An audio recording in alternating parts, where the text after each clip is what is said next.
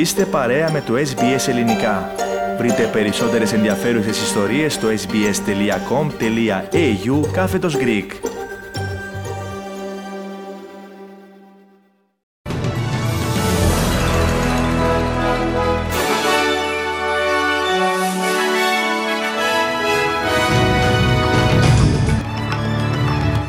Γεια σας κυρίες και κύριοι, σήμερα είναι Παρασκευή 13 Μαΐου του 2022 και ακούτε ένα σύντομο δελτίο ειδήσεων από το ελληνικό πρόγραμμα της ραδιοφωνίας SBS.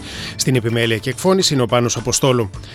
Οι έντονες βροχοπτώσεις αναμένεται να συνεχιστούν και σήμερα σε τμήματα της Κουινσλάνδη. Πιο συγκεκριμένα, αναμένεται να πληγούν οι περιοχές Capricornia, White Bay, Burnett και South East Coast.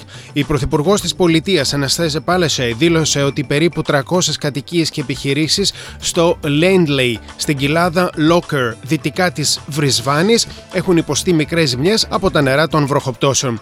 Η πολιτιακή Πρωθυπουργός είπε ότι υπήρξαν 150 κλήσεις για βοήθεια και πραγματοποιήθηκαν 9 διασώσεις. Ο Σκοτ Μόρισον υποσχέθηκε σήμερα ότι θα αλλάξει τον τρόπο που λειτουργεί η κυβέρνησή του αν κερδίσει τις εκλογές. Σήμερα ο Πρωθυπουργός περιοδεύει στη Μελβούνη και πιο συγκεκριμένα στην έδρα Chisholm, από όπου έκανε και τις δηλώσεις.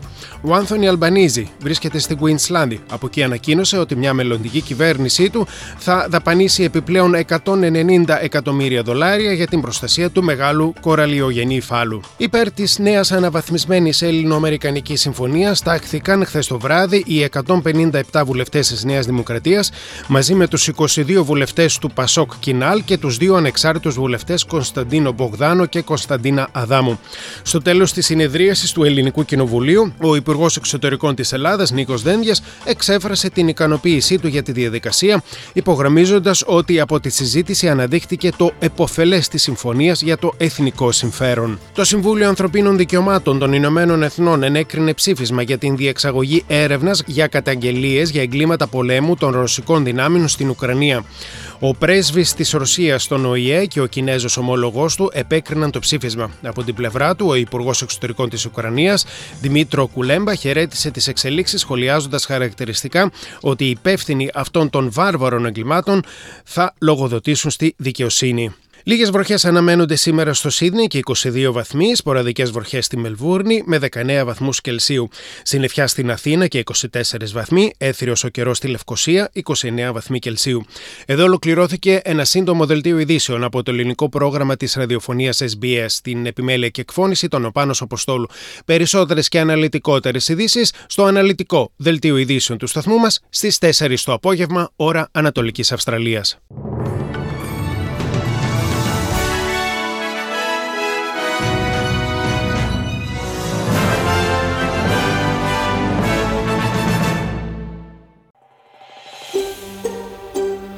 Θέλετε να ακούσετε περισσότερες ιστορίες σαν και αυτήν; Ακούστε στο Apple Podcast, στο Google Podcast, στο Spotify ή οπουδήποτε ακούτε podcast.